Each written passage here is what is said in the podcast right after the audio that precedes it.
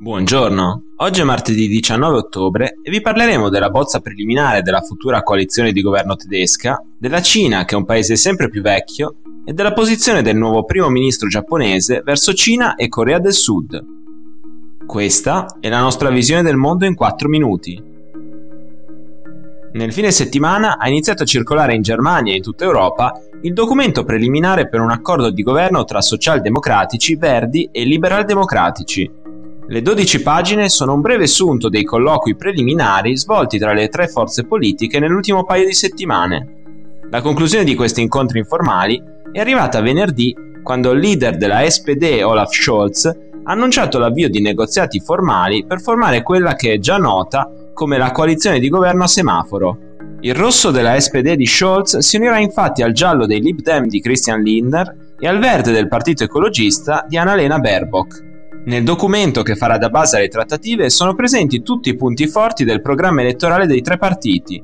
La SPD ha inserito l'aumento del salario minimo in Germania a 12 euro l'ora, l'impegno a risolvere la crisi abitativa del paese con la costruzione di 400.000 nuovi appartamenti l'anno e il più grande progetto di modernizzazione industriale in più di 100 anni, a detta di Scholz. Risultati che non dovranno però passare per un aumento dell'età pensionabile o un taglio delle pensioni. I Lib Dem hanno anche ottenuto il mantenimento del vincolo sul deficit strutturale a un massimo dello 0,35% del PIL. I Verdi hanno portato nella bozza la volontà di accelerare in modo drastico gli investimenti nelle energie rinnovabili e la dismissione totale delle centrali a carbone tedesche entro il 2030. Tra i vari progetti esposti, ogni nuovo edificio commerciale in Germania dovrà avere dei pannelli fotovoltaici e il 2% del territorio del paese potrà essere dedicato all'installazione di pale eoliche. Tra i punti di accordo c'è anche la volontà di digitalizzare e riformare la pubblica amministrazione, mentre in ambito europeo confermano sostegno al patto di stabilità, a condizione di dare un nuovo stimolo agli investimenti pubblici in Europa e in particolare per la transizione ambientale.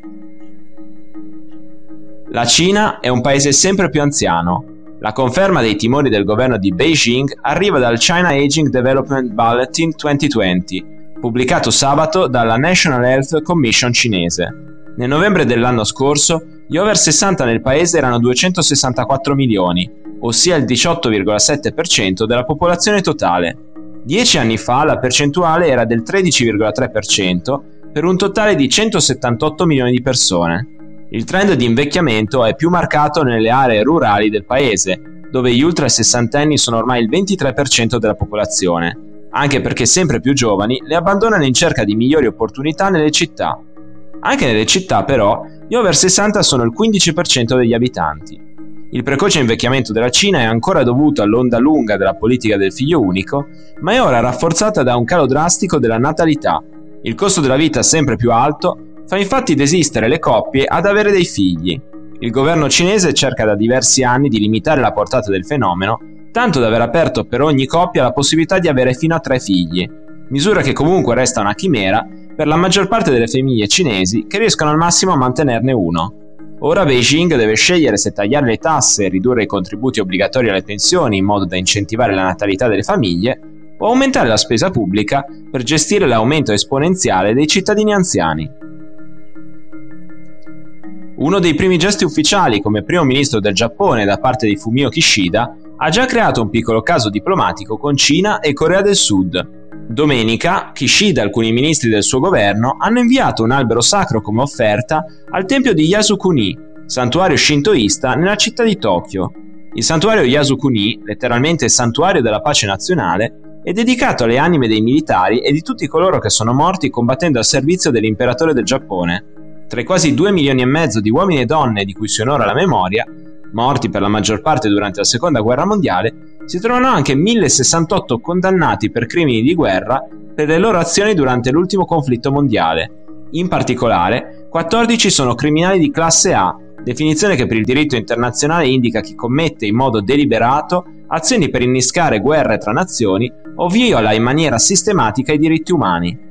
Molti di questi criminali di guerra hanno operato in Cina o Corea del Sud, che da decenni pretendono le scuse del Giappone per quanto accaduto negli anni precedenti e durante la Seconda Guerra Mondiale. Scuse che richiederebbero una riflessione sul passato recente che Tokyo è ancora molto titubante nel fare. Per questo, nessun politico giapponese di rilievo ha più visitato il santuario dal 2013, quando l'allora primo ministro Shinzo Abe ha scatenato con una sua visita un caso diplomatico che ha portato anche alla condanna ufficiale degli Stati Uniti.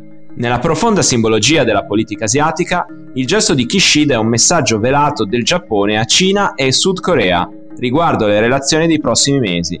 Intanto, Seoul ha già espresso profonda delusione e chiesto a Tokyo di affrontare con decisione la storia e riflettere sugli errori commessi in passato una volta per tutte.